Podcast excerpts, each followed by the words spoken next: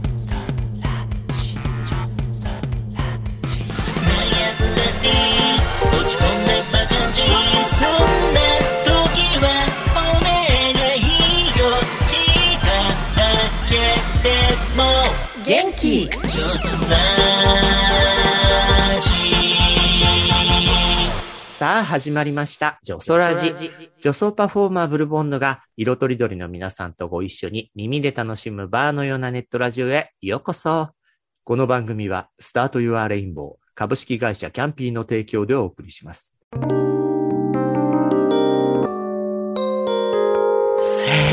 ラジ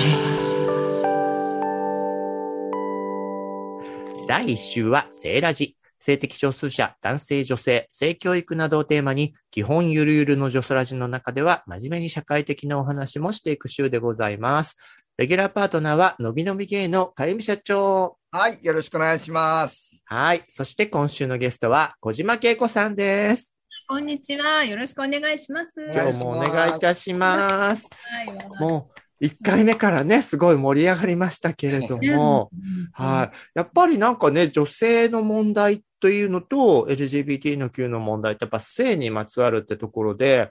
本当にいろんな活動してると、あら、ここでもご一緒とか、ここでも近い方がいたみたいなのはいっぱいありますもんね。ですね。うん。そんな中、恵子さんからお声をかけていただいて、あれでももう2年くらい前になるんですかね。ね、2年近く前かな。はい。足をどかしてくれませんか？メディアは女たちの声を届けているかというご本が、小島恵子さんも協調の本として出たときに、その中の特別対談の中に、ブルボンヌさん、どうして女装するのですか？というタイトルでね、あの、林香織先生という東大の教授の方と、恵子さんと、あと同席で、かゆみさんも結局名前もクレジットされる存在になってた、こうまさにこの3人と東大教授の林さんの4人でお話しさせていただいたご縁もありましたけど、はい。あ、本当ああいうすごい立派なご本に、こんなはした目を読んでくださってありがとうございます。僕楽しかったですよね、あれね。なんか、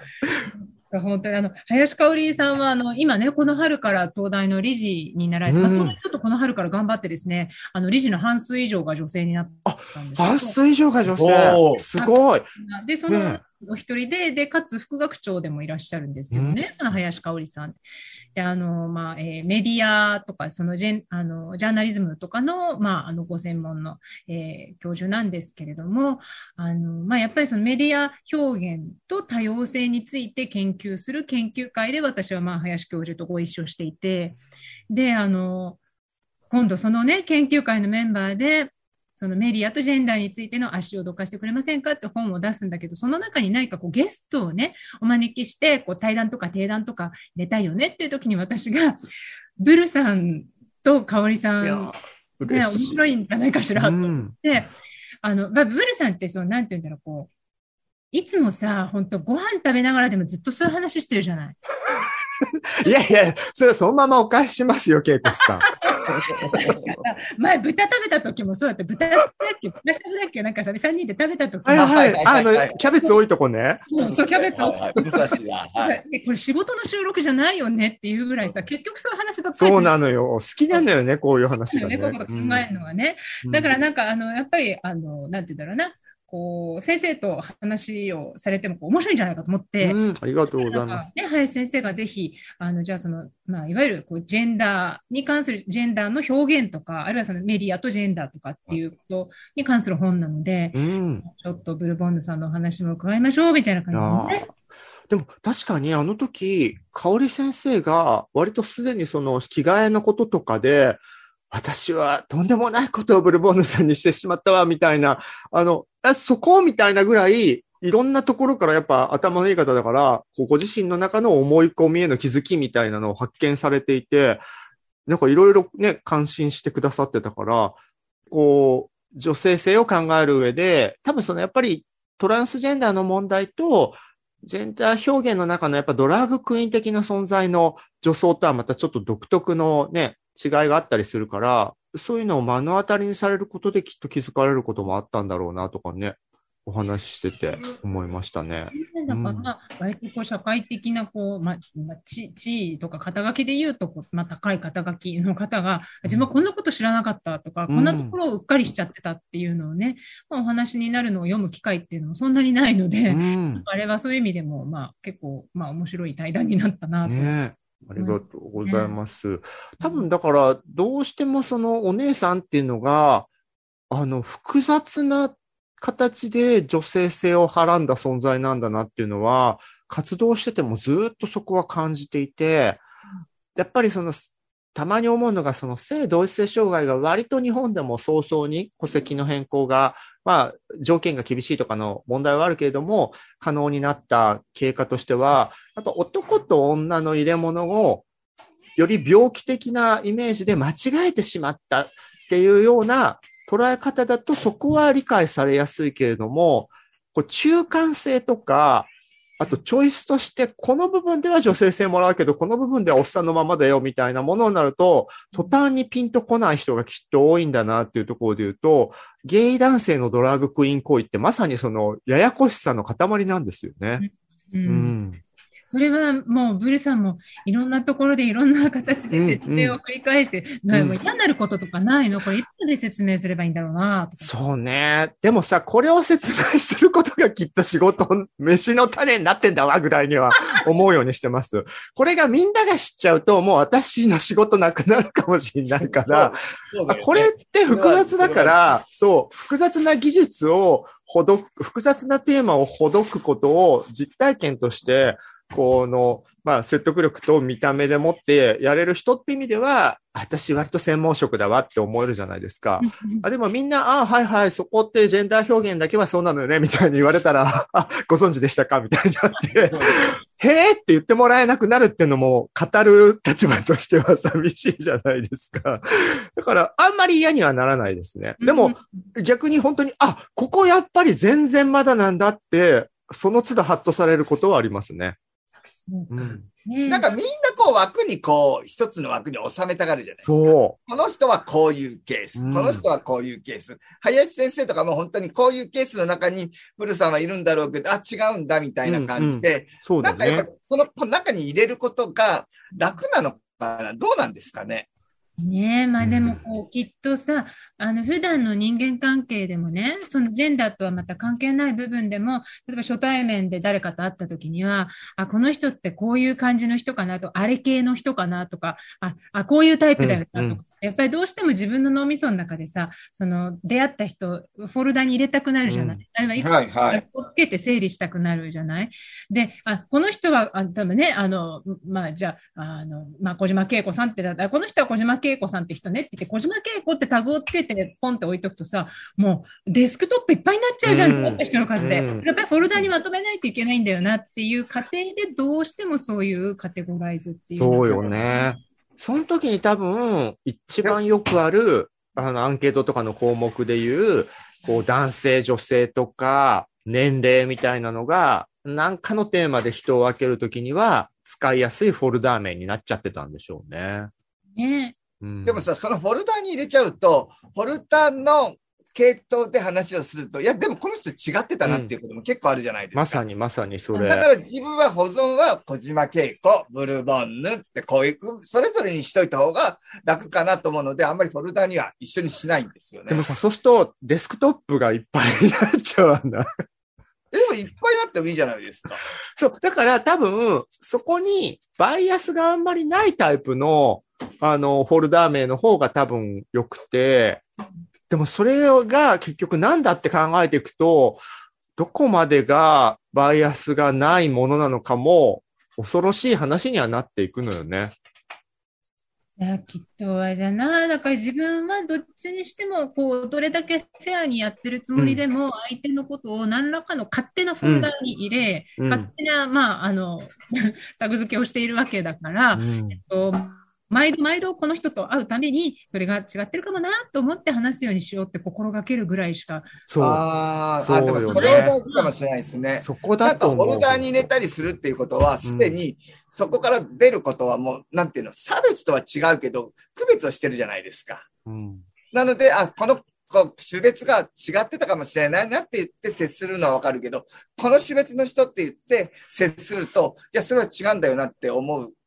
ところが出てくると思うんですよね。うんで例えば、こう、ブルさんのことをさ、うんあの、まあ、その人の中で、かまあ、な自分で作ったおねえっていうフォルダに入れてたと。その人なりのおねえのイメージとか定義があって。で、ブルさんと話してるときに、え、何？ブルさん、おねえなのに自分のこと女だと思ってないの？なんで？そう。とかって。そうなのよが出てきちゃうのね。そう、だから、本当におねっていうのを悪用もしてる立場なんだけれども、あの、本当あるあるで、あの、本当私より全然女らしいわよって、励ますかのような空気で言う女性の方すごく多くて、もうあの、全然別にそれ、私、あなたより女らしくありたいと思ってないのよっていうのはあったりして、多分その、あの、もう最近は本当にフラットに仲良くできるタイプの女性の方も多いけれども、一部の女性にとっては、私たち女を目指していたけれども、どこか女になれなかったっていうことで、大丈夫よ、みたいな立場からすいてくださる人も一部いたくさいんですよね。そういう時ってブルさんは、うん。まあ、今日もね、360度髭が生えてますそうなの。最近仕事ないから生え放題で、明日、明日ね、あの、移る仕事でようやく剃るんですけど、で、そういう時はブルさんはさ、あ、そういうことじゃないんですよっていうふうに、割と丁寧に都度説明するのかな。あの、時間によって、その、ワイワイしてる時で、あの、いや、そんなことないわよ。おっさんド S みたいな、こう、ギャグっぽく、バッてもう 流しちゃう時もあれば、ちゃんとした感じの空気だった時は、もう少し丁寧に言ったりとか、もうね、さっきのその、そもそもお姉とはみたいなのも、これ多分、恵子さんもメディアでいつも感じてたし、書いてらしたことだと思うんだけど、やっぱその短い尺とか、呼ばれてるテーマの中での、え、そこ？っていうことを、あまり怒ってたり、言い返したりすると、もう本題からずれちゃうから、もうそこは流すかみたいな判断をせざるを得ない時ってあるじゃないですか。だからテレビ番組でね、はい、そう今日はお姉特集です。そうとかってそこう司会者が言ったのを聞いうん。そのくくりは雑じゃない？か もう呼ばれなくなる、それ。だったらもうここは流しといて、そうそうそうあそのできる範囲のことで伝えていこうとそういうことね。う。そう。それでも、いわゆる女子アナ呪縛から何度もやっぱ恵子さんも経験したでしょ？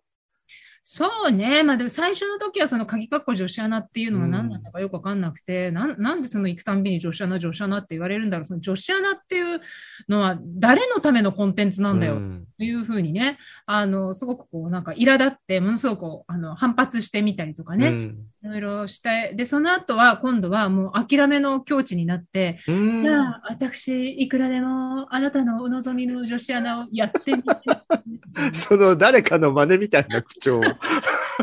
それでなんか、それからちょっと割り切って、なんか、アヒル口とかもね、下手だけど一生懸命やえ大変稽古アヒル口時期あったんですか？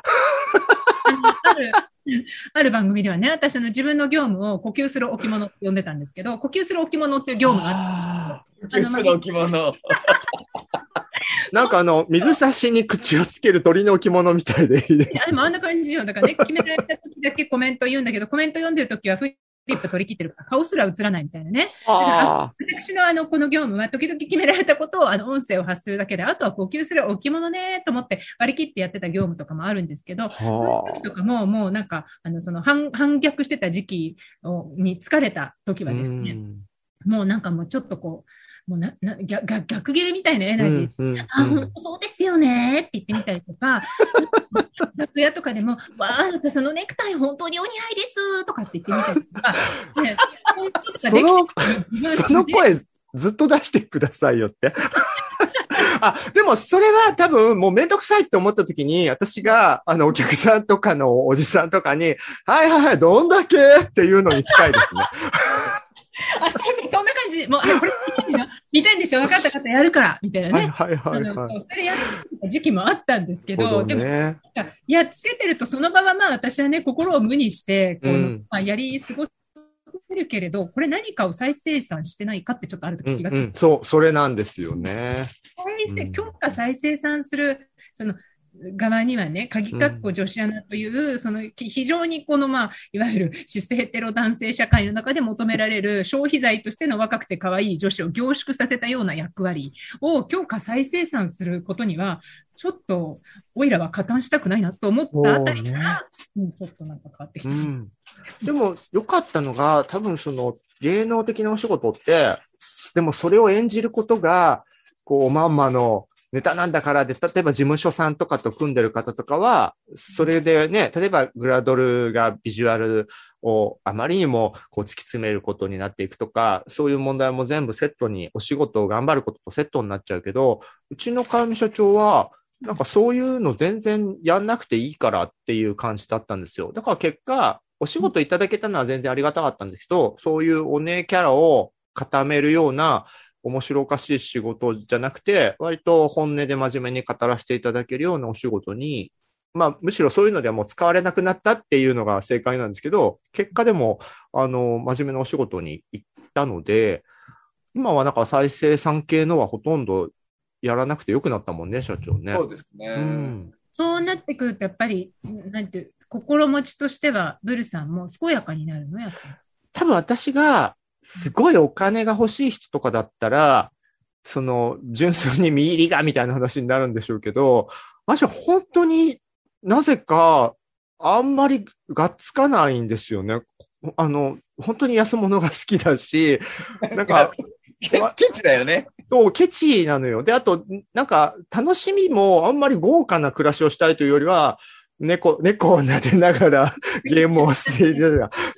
小さいので、そっちに向かうことで、こう、プレッシャーとか、その罪悪感みたいなのが生まれることより、全然やって、かつそのたまに、あの、細々とやらせていただいて、例えば学生に性のことをお伝えしたときに、すごい、あの、気持ちが楽になりましたみたいに言われるようなお仕事をさせてもらっている方が、あの、ありがたいので、今は本当にそういうプレッシャーないですね。いいね。こういうさ、質問されることない？私もよくあるんだけど、例えばね、私の場合だったら、小島さんはいわゆる女子アナ女子アナしたあざとさを売りにしている女子アナのことは嫌いなんですか、とか、許せますか？とかって聞かれることが多くって、うん。あ、そんなことはなくて、それが人それぞれに自分のね、うんうん仕事のやり方があるけれど、私はそちら、あまあそういう価値の、うんまあ、あの、強化再生産は、あの、しないっていう、うん。あの、方向に興味があるだけで、うん。あの、で、それはそれぞれじゃないですか？って答えることがあるんです。で、ブルさんはそういうふうに言われたりしません？いわゆるあの、お姉キャラですってやってる人見て腹立たないの、いやとか。今はまだ多分私がむしろそっち側だと思われてるから、あの、そんな風には全然誰も聞いてくれなくて、むしろたま、本当にもう減りましたけど、たまにそのエゴサとかで、そういうことで起こっているものが自分にも来ているなとしか思ったことがないので、であの、恵子さんにそういうのを聞きたくなる気持ちは私もわかります。だってほら、やっぱ、お、おかまというかお姉キャラ的に言うと、女性たちの対立意識ってその多くの頃から大好きですから、まあ現実の多くの頃から見てたわけじゃないけどね、そのドラマとしての多く時代とかも大好きな人たちだから、ベルサイユ宮殿のね、あの、女子たちの戦いとかも好きなので、そういうところで言うと、タイプの違う女性たちがお互いのやり方、戦略をどう思ってるかみたいなのは、ニヤニヤしながら、ねえ、あのぶりっ子のことをどう思ってんのあんた、みたいな聞きたくはなるのね、正直。で、もし、お姉の側でそういう比較的、こう、今のアクティビスト的なことをメインにしているものと、もう本当に偏見の再生産ぐらいにベタベタなお姉キャラを演じてる人の中でそういうことを聞かれるかっていう話で言うと、むしろね、なんかね、私は、そういうことをしている人たちが、その文脈で叩かれることを、だってあの人たちはもう、そうやって生き延びたんだよって思うので、あの、言わないでって思う方ですね。うん。前にね、さらにやっぱ先輩の、私より二回りぐらい上の、うん。割と同じ大学出て、みたいな。で、よりバブル期のニューハーフバーみたいなところで一世風靡してみたいな方とイベントご一緒したときに、その方のショーが、私の世代からさらにやっぱり、あの、ちょっと卑下をするような表現だったんですよね。こ、こんなん出ちゃいました、みたいな。で私たちの世代も全然それやってたし、同じ世代の中でもそういうなんか自虐芸風が楽しかった。それはもしかしたら悲しみをは背負ったか楽しさかもしれないけど、割と楽しくやれてたと思ってた方なので、だからその、さらに上の先輩が、そこをさらに強調した芸風をされてるのを見たときに、一瞬自分も少し学んでしまったから、もっとプライド持ってとか、下の世代にとっては、それは、こう、やっぱりゲイであることとか、トランス性があることを低くすることを良しとしている表現じゃないかしらっていう考え方ももう持ててるんだけど、でもだからといって、その人たちがそうやって生きてきた、そういう鎧を持って必死できたことも、もうすごい全身から伝わってきたから、なんか、とっさに感じたのは、この人たちをダメだっていう層が今生まれてきてるし、それは健全なことなんだろうけど、それを直接この人たちに、そんな恥ずかしいことするなみたいには、言わないであげてって気持ちの方がバッと浮かびましたね。うん要はさ、その人たちはさ、そういうふうにしなくちゃ生きていけないし、自虐した方が楽に生きていくだろうし、うんなんか生き方っていろんな考え方があるだろうけど、自虐して楽にね、こう生きれるんだったらそれはそれでいいだろうし、嫌なものから逃げちゃう分には全然逃げちゃえばいいのになと思うんだけれども、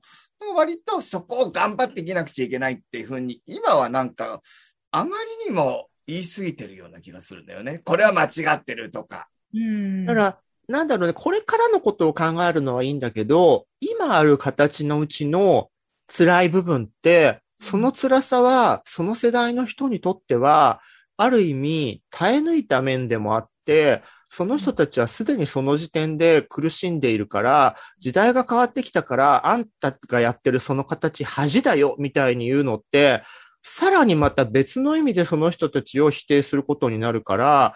未来のことに関してはどんどん楽にしてあげたいけど、昔の人、形を叩くっていうのを、なんだろう、もともと権力があった側はいいと思うんだけど、苦しい思いをしたからそうなってしまった人を、そんなのみっともないっていうようなことは、あんまり私は強調したくないなっていうのが、おね血筋のパイセンのうちの、そういうタイプの芸風の人を見たときには思ったんですよね。う。うんん。そうなんですね。うん。なんか多分もう、それは今言っても、なんかかわい、かわいそうなんていうのも失礼なんだけどね。うん、う。うんんうん。なんかでもさ、今さ、なんか、この生き方はダメだ、あの言い方はダメだ、こういう考え方はダメだっていうふうに、すごくなんかなりがちなんだけど、まあ、ぶっちゃけ、どんな社会が進んでも差別はなくならないだろうし、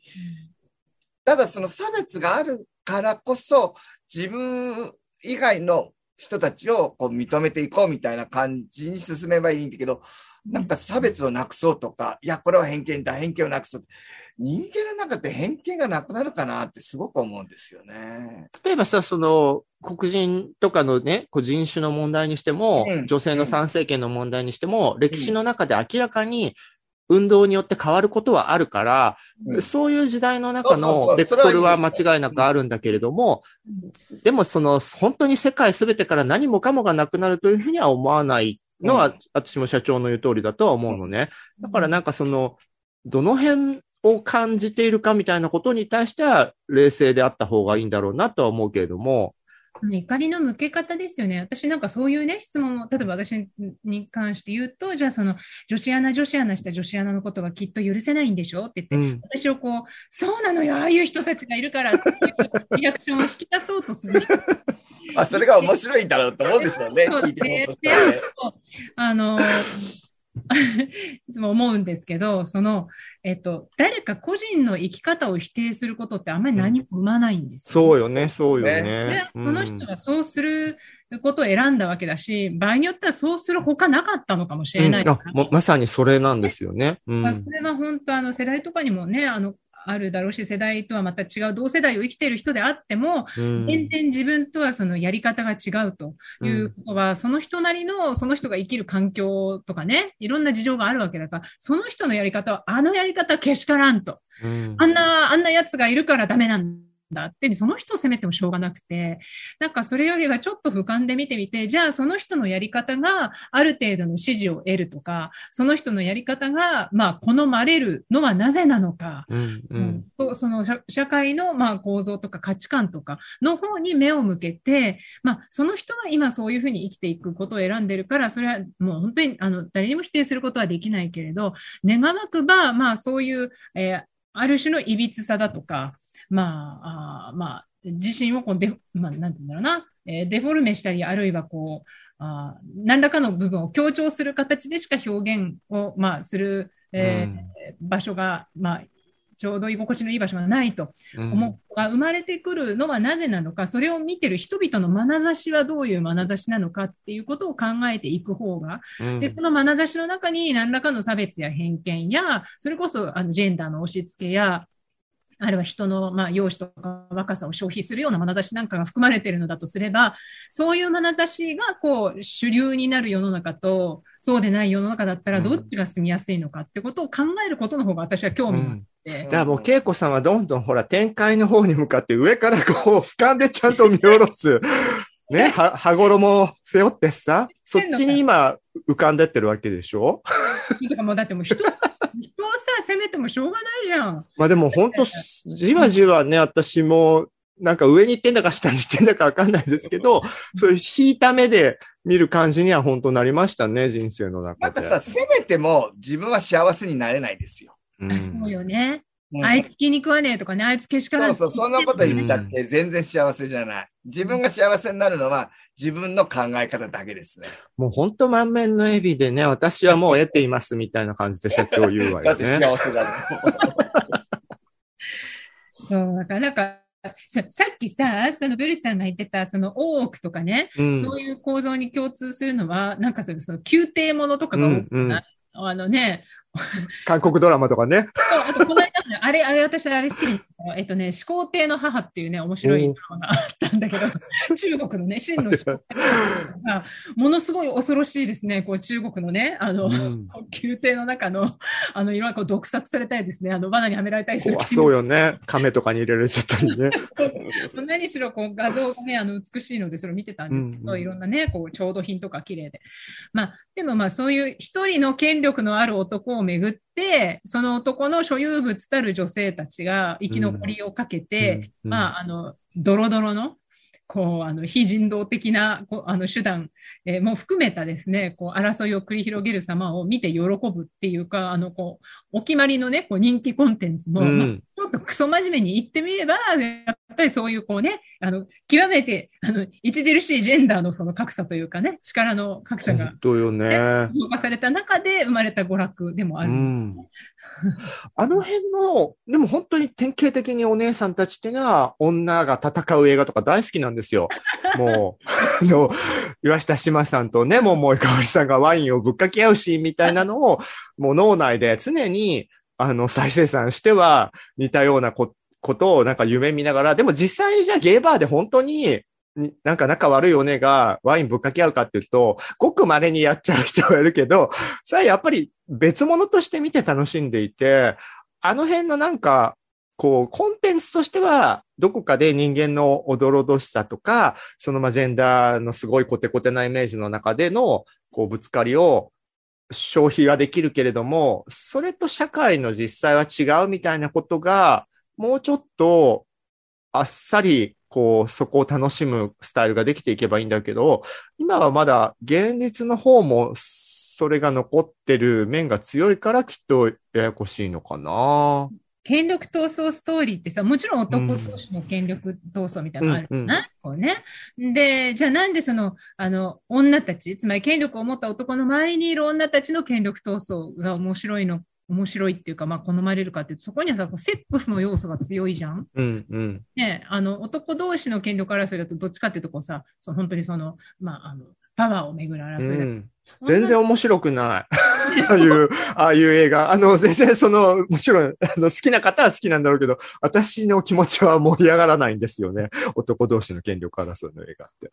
ねえそこはやっぱりその女同士の争いの中には、女がそのまあセックスを通じて、性的なリレーションを通じて、とんでもないパワーを手にしている男を時には籠絡したり、うんあるいは間接的に、まあ、まあ、あるいは直接的に支配することが可能になってしまっていたりとかっていう、そのセックスの要素が入るところがなんかこう見ていて独特のこうなんかこ確かに。う、なんかこう、え、エモい、エモいっていうか、うんえもうああれって、でも、その、それこそジェンダーの話で言うと、女子だからってそれを武器にする要素が強められるっていう偏見でもあるじゃないですか。それがね、そういうイメージが強まりますよね。ね。でもやっぱ私は、そういう絡めてみたいな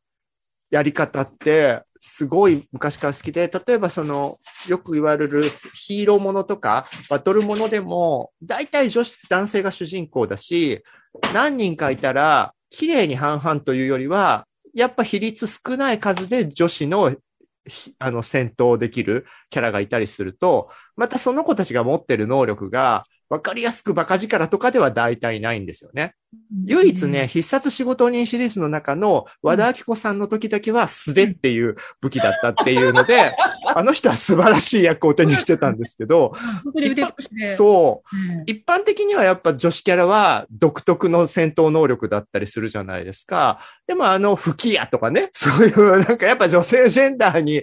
こう、近い能力で戦う女子たちを、あとなんかこう、やっぱり変身能力で相手を垂らし込むとか、それはそれでやっぱり私はキュンとは来てたんですよ。やっぱり、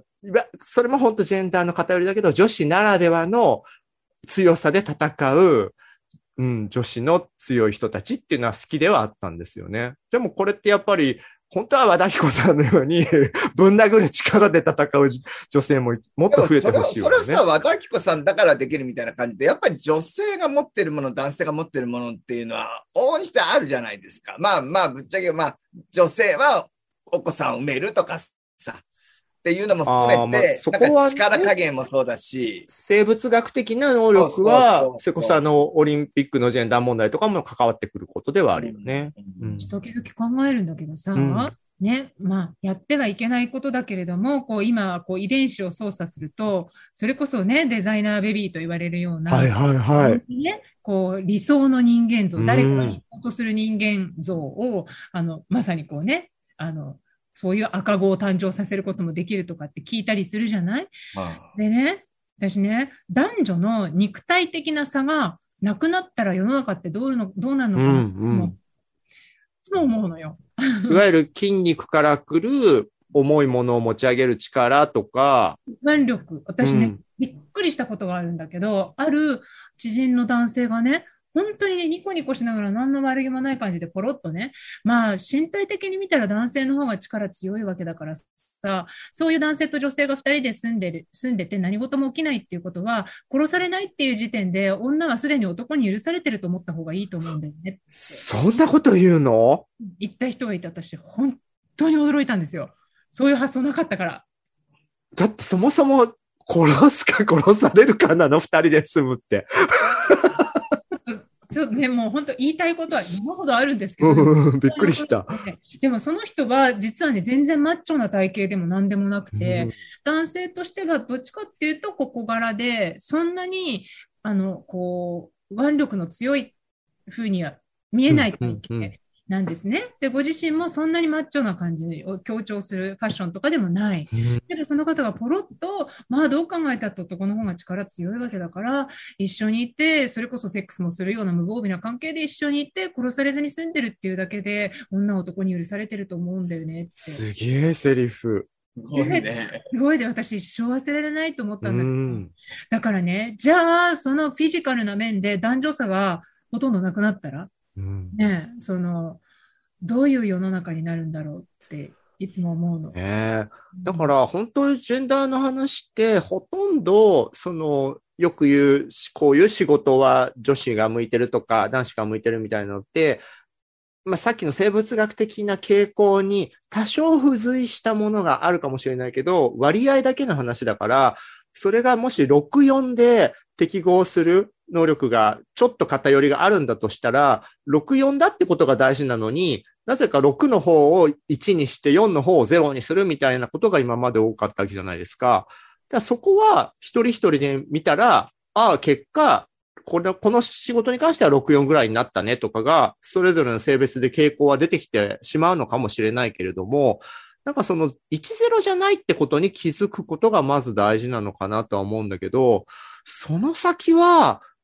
正直言うと、個人的な感覚としても、さっきのその、恵子さんに言われた例えでも、私全然ちょっと運動頑張ってる女子になら平気で殺される自信があるぐらい非力な気がするから、なんかよくもまあそんなね、大した体型でもない男がそんなことほざいたわねとしか思わないんですよね。それも年を重ねたら結構似てくるしね。うん。あと今はさ、そもそも素手で戦う、さっきの和田彦さんの話に戻っちゃうけど、素手でしか戦えないと思ってる時点で動物かって話じゃない？ねいろんな殺し方あんだからさ。いや私のね、話を聞いてすごく衝撃を受けて、例えば私だったらその時子供が小さかったから、うん。子供はそれこそ圧倒的に肉身体的能力私より低いんですよう。ん、うん、うん。腕力も私よりね。そうよね。うんだから、その恐ろしいその男性の理理屈で言えば、一緒に風呂にも入り、一緒にね、食事もし、一緒に寝てもいるその子供たちを、その体力の差が著しい親が殺めようとすれば、もちろんそれは殺められる関係だけど、殺めないからといって子供を許しているなんて思ったことない確かに。確かに。思ったことない。うんだけど、その人はそういう身体のえ力の差がある関係で相手を傷つけずにいること自体ですでに許しているという自分が優位に立っているというかですね、なんだから相手に対対する、その、まあ、いわばこう、まあ、情けをかけてやってるっていうふうに考えるに至ったのはなぜなんだろうと思ってね。逆にだからじゃないですか、その人。そうそう。だから、自信がないんじゃないんですかね。上からこう何かを見ないと、自分の立ち位置がこう、確立できないというか。あの、恵子さんが見た目の感じでも、いわゆる男性性が肉体的にもキャラ的にもそんなにない人のくせ、くせにっていうのも私も意地悪だけど、言ったってところがやっぱポイントで、なんかね、あの、結局、むしろそういうことが足りてない人の方がそういうことを傘に来がちな傾向ってあるなと思ってて、余裕がある人は言わないよそうね。、あるあるでね、ゲイの人たちに、お俺はやめてくれよ、問題っていうのがあって、お前ゲイの人はそう遊ばないでっていきなり言うね、カミングアウトした時とか、もしくはゲイバーに遊びに来た時に、そういうことを言う人に限ってゲイ目線で、いや、あんたは襲わないわよっていう人あるあるっていうのがあって、で、逆にゲイ、確かにこの人なら、俺を襲うなって言っても仕方ないぐらい、私も噛みつきたくなるわね、みたいな、すごいがっちりしていたり、いい男でモテそうな人は、そういうこと言わないんですよ。うんやっぱ、その自分がその憧れている能力というか、ありように足りてない人こそ、そっち側を演じがちというか、うんそういう下に見る、下に見ることによって自分のそうそうグッと上げるんだよね。そうそう。それって自分はなんか、強いもんだって。いわゆるヘイトのメカニズムにもよく感じて、何かでやっぱ自分が足りてないって思う人ほど、あの、必要以上に、やっぱ虚勢を張ることで、何かをディスることで、自分の価値を保とうとするみたいなイメージはありますよね。なんか、でもこうですよ、その森発言じゃないけどさ、うん。ああいう、まあ、スポーツ界の問題もあるけれど、まさに森さんなんかね、こう自分もラグビーやってて、こうずっとラグビーのところで来た。まあ、で、まあ、体もでかいしね。うん。体力にもまあ自信があると、まあ、あれだけのご高齢でもね、現役でその政治の世界にいるわけ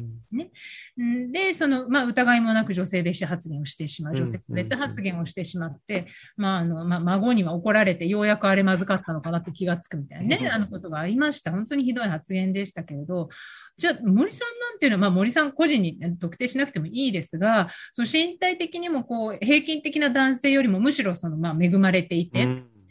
まあ、力もある、運動能力も高い。うんで、いわゆる、こう、あの、何、こう、まあ、体社会的チームあるし社。会的な地位もあって、体育会的にもこう、上の地位にあるみたいな人たちは、あの、だったらその女性をね、差別する理由なんてなさそうなもんですけどね。ああ、なんか、あの人に関して面白かったのが、別の州のそのサムソン高橋っていうのが、あの、まあ、今はもうちょっとおじいちゃんになりすぎちゃったけど、若い頃はむしろゲイたちは森さんをこそ、いやらしい、もう内心の欲望で言ったら蹂躙してやるぐらいの気持ちで見てて、多様性の広さをも、おも、に震え上がれっていうようなことをエッセイで書いてバズってたりしたんですけど、うん。なんか、あの人のパターンは、そのさっきの、こ恵子さんがびっくりした、こう、殺されないだけって許されると思えって言った人とは多分真逆で、あの、強すぎるから、当然のものとして女性を守ってやるみたいな立場からの、あの、なんだろう、女性への偏見なんだろうなと思うんですよね。復讐してればいいだろうとか。そうこう。そあの、まあ、立場とか、あの時の状況を考えると、影響力としては悪かったけど、あの人個人の思う女の人への思いは、昔ながらの俺がしっかりしてるからお前たちを守ってやるぞ系の男性だと思うので、ゲーバーではああいうのは意外とモテるんですよ。あの、実は私、えーもうかなり前ですけど、テレビ番組定期的に森さんとは、あの、うん。一緒になることがあったね。で、森さんってなんかどうやらやっぱりその、まあ、今はわかりませんけど、当時は地元の婦人会とかでもすごくこう人気だった。うん。うん。で、こう女性に面白い話をして、こう何か声をかけて、こう、まあ、気にかけてあげたりとかするので、その、まあ、いわゆる婦人会と呼ばれる女性の、まあ、あの、講演会の方々が人気があったとか、あとやっぱりその楽屋でのこう、まあ、あの冗談とかを言うのが好きで、で、その時にこう、あの女性にもこう、なんて言うんだろうな、こう、割と親しみの持てるような表現で声をかけるとか、確かに上手だったり。したんですよね。なので、その、女を下に見て、女をなんかこの、なんだろう、こう、あの、いな貶めてやろうとかっていうことではななくて、なないと思う最初からね、なんかそのうん自分のこの、この翼の中に、こうそうそものとして扱ってるっていう、ご本人は善意なんだろう。そうね。だあれが個人であれば、そういうタイプのモテる男性でよかったんだけど、やっぱ社会全体のイメージを作る言葉として発しちゃうと、やっぱりあの立場では良くなかったよねってタイプなので、ああいう人はね、そんなにだから、あのこと自体は私も、あの、たしなめられるとは思うんだけれども、個人的には飲み屋のお客さんで来たら、あーパパって甘えられそうだなって嗅ぎ分けるタイプなんですけど、多分、恵子さんにそのことを言ったような男が、あの、まあ、そこを分けてもいけないのかもしれないけど、すごい立ちが悪い方の男性性。あファンタジーだと思うだけなうん。されてると思うんですすがってる男性性ファンタジーを傘に来ているというか。自分の劣等感をさらに人をし、そうをのけることによって、その劣等感を解放してるみたいなところがそうそう。なんか、世の中の一番嫌な感じで女性を叩く男性性はそういうところから発生してる気がする。そうなんだね。多分ね、本人その自覚なく言ってたと思うんでね、あれっうてね。ん。だからね、なんか。もう、そうそう、すごくもう忘れられないシーンですけど、ねまあ、森さんの発言で私は、あの、本当にまあ、もう大問題と思いますけど、うんうん会議で発言するなんてとんでもねえってあの、民主制のこう否定みたいなところも大問題。はいはいはい。あ女の話は長いっていうのね。でも、あの、バッハさんがその後身をもってね、あの、男の話の方が長かった 森さバッハさんみたいな期間のもとだと、男性だってさ、会議で発言すると、お前身の程ばきまえろって言われるわけで、うん要するにもう、あの、勝ち残った、その、権力のある人が、もう、あの、来たい時に、どんな時でも来たい時には日本に来て銀座で寿司を食うとかさ、そういうわがままやってもいい世界に、もう、あの、なっちゃうわけでしょ？それはいかんよね。そうね。バッハさんもなぜか、はいね。そう、なぜかさ、体操女子だけ面会に行く感じとかもなんか気になったのよね。ね、本当ね。いやそういう悪いものがメディアに乗るっていうのは、今の現実を知れていいんじゃないですか？前だったらなんか問題にならなかったかもね。確かに。15年前とかだったらね。そうね。うんそれが当たり前になってたのが、今はちゃんとクローズアップされて、報道されるし、うんで、それで、まあ、よくも悪くも冷や水を浴びるぐらいには、こう、例えばいろんな場所にいるそれぞれの役職のおじさまとかも、あ、こういう言い方するのは良くないんだな、みたいな気づきにはきっとなるだろうから。ねうんうんうん。そういう意味では、日本はね、その、いわゆるジェンダーギャップ指数なんかで、いつもひどい成績っていうのを更新してますけど、両方の、こう、まあ、進んでいると言われる欧米スタイルとかと行き来してる恵子さんからすると、その辺って、まあそういう社会として、あるいはこう男女、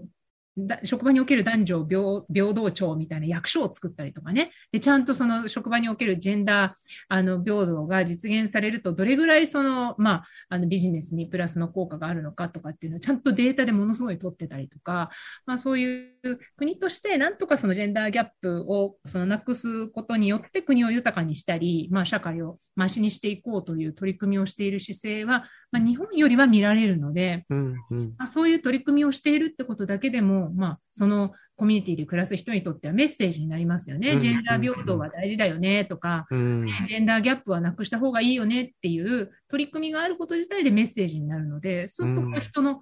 価値観にも影響するじゃないですか。あってしょうがないものじゃないよねっていうふうにね。だから日本でも最近やっとほら、あの男性育休とか、あるいは男性産休とかさ、いろいろこうね、あの男性も家庭のことができるような働き方にしましょうっていう動きが出てきたのはすごくいいことだと思うけど、やっぱりこういう、そういうこう、あの、政府がどういう動きをしてるかってメッセージって社会に与える大きい。なって思うな。あと、それこそやっぱ SDGs とかもそうだけど、まあ、ちょっとね、ビジネス的に使われちゃってる面もあるかもしれないけど、日本ってやっぱ外圧とかによって、ようやく腰を上げる流れっっていうのは本当に大きいから、まあ、あの、自発的じゃないところは寂しいかもしれないけど、乗っかれるものは乗っかって、その時変えられることは変えちゃえみたいな意味では、海外との差で感じるところを、まあ、あとネットでそれがね、直で情報でも入ってくる時代だしっていうので、まあ、少し追っかける立場でいいから変わってほしいかなっていうことは多々あるかな。うん。ねまあ、でもやっぱり政治の世界ではまだまだ男性が主、特に今のオーストラリアの与党っていうのは割とその白人ボーイズクラブみたいになっちゃってるところがあったので。オーストラリアもそうなのね。もももちろんね、あの日本よりは、んうん女性の大臣とか外交官とかももちろん多いですけど、それでもまだあの、えー批判されてたところもあって、ちょっと去年、今年かな、まあ、割と大きいこう、まあ、セクハラ事件みたいな、こう差別事件みたいなものとかもあって、で、こう、あの、組閣や入れ替えたりとかしてたんですけど、あの、何か改造とかね、やってたりしたんですけど、でもまあ、そういうこう、批判の声がちゃんとこう上がって、うん。で、こう、これおかしいじゃないかとか、あの、それひどいじゃないかって声が上がって、それがちゃんとこう変化に結びつくっていう流れがね、あの、うん実体化するっていうことは、まあ、どこの国でもね、大事なことかなって思うのでね。うん。本当よね。日本と他の国っていう一対他の時に、日本以外はってくくりがちだけど全然違うからね。カナダとかは組閣バランスが一番すごい目に見えて多様性っぽい感じだけど、でもね、それこそアフガンみたいな大変なことになっちゃってる国も同時に日本以外にあったりするし、あれはさ、懸念するべき実態、もちろんすごい、どうなるんだろう、アフガニスタンの方本当よね方の人権ってって思うけれど、なんか今度アメリカがその、ね、ドイツとかと話して、その国際的な枠組みで、そのタリバン政権を、まあ、ある程度牽制していこうとか言うん。ってるじゃないですか。うん。でそのね、女性の人権をちゃんとその守るのかどうかとかって。うんタリバン政権は、いや、閣僚に女性は多分ならないだろうね。ね、もう宣言しましたよね。してたり、あと一部のね、なんかその女性のキャスターがもうあの、キャスターとしてテレビ局帰ろうとしたらもうそこ追い出されちゃったとかねいろいろな事例もあるみたいですけれど、なんかそういうのはあってはならないことだよねって言って、今世界中がそのタリバン政権による女性の、まあ、あの、人権侵害に、うん。あの、すごく注目してるっていう流れは、このアフガニスタンの女性のことが心配であるのと同時に、女性の人権っていうのがいかに大事なのかっていうところに、もう一回やっぱり、あの、世界の目がね、うん。集まるっていうのは、この、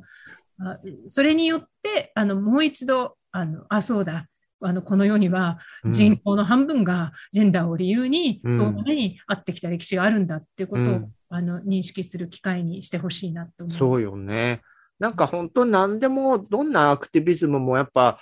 悲しいけど、ショックを受ける不幸な出来事とかがあって、ようやく気づいたりする、着火するっていうのは大体のテーマでありますからね。LGBT もやっぱひどいリンチで殺されちゃった子がいたりして、それのね、キャンドルマーチとかの動きがやっぱ大きな売れになってみたいなことは欧米でも繰り返されてきてるし、まあ、自分が生きてる環境とか生きてる地域とか国とかの中からは変えられることは変えたいよねっって思うことは素敵なことというか。そうね。うん。まあ、だから僕も差別はなくならないと思うけど、やっぱり嫌なことたくさんやっぱあるだろうし、うんでも嫌なことを僕はその場で言っていける人間なのでね、うん。これは違うよと、こういうふうには見ないでくれよとかって言っていけるから、そんなにストレスはないけど、言えない人たちもたくさんいるだろうから、法整備とか、やっぱり国が変わっていかなくちゃいけないんだろうなっていうのもありますけどね。そうね。あの、オリンピックの時にさ、そのうん自民党がオリンピック開催する国だから、やっぱり LGBTQ に対しても、あの、平等な、あの、に関しても平等な国なんですよってことをね、ちゃんとこうアピールするために、あの、理解促進法っていうのを通そうとして、で、その時に理解促進よりも、まずは差別を禁止する方が大切だよねっていうことで、あの、随分いろいろな議論があってうん。うん理。解促進法っていうのが、ね、成立してしまうことによって、いや、まずは理解促進が先だから、まあ、うん差別解消はその後ねっていう、うんあの、ね、えー言い方で、うんむしろその差別が温存されてしまうことに、こう、利するのではないかとね、懸念する声もたくさんあったりして、うん。えーあの、まあ、結局、あの、法案法案に関しては当初自民党が、あの、あのまあ、望んだような形にはならなかったわけですけうどもん。うん。でもなんかその差別に反対するっていうのはなんか怖いこととかね、なんかこう結構ラジカルな政府が嫌いな人がやることみたいに思っちゃってる人もいるかもしれないけど、でもまあ、あの、まあ最悪の場合は本当こう命をどうしようかってことにも関わるなので、うんなんか困ってても声が上げられない人がたくさんいるんだったら、法律っていう形で、あの、一番その困ってる、一番やばいところにいる人たち、あの、ギリギリのところにいる人たちに対して、法律っていう形でちゃんと、あの、差別はダメですよっていうのを、あの、歌うっていうのは私は大事なことだよな、うんと思ったんだよね。本当よね。じゃあ次回は最近の恵子さんの、まあそうしたいろんなサポートする活動とか、あと、ちょっと前に、こう、ADHD というね、メンタルの問題についても公開されたりしていたので、さらにまた深いところいろいろ伺っていきたいと思います。よろしくお願いいたします。はい、いします。はい。ジョソラジはキャストの皆さんが自宅からリモート会議システムで集まって収録をする手弁当なネットラジオ番組です。ノイズなどの音声トラブル、家族や猫の声、恥ずかしい音などの購入はご容赦ください。生放送企画などの最新情報、お便りの送り先は、ツイッターのジョソラジアカウントをチェックしてくださいね。ポッドキャスト、スタンド FM、YouTube など、お好きなメディアから、いつもあなたの耳元に。それでは次回もお楽しみに。ありがとうございました。ありがとうございます。ジョソラ、ジョソラ、ジョソラ。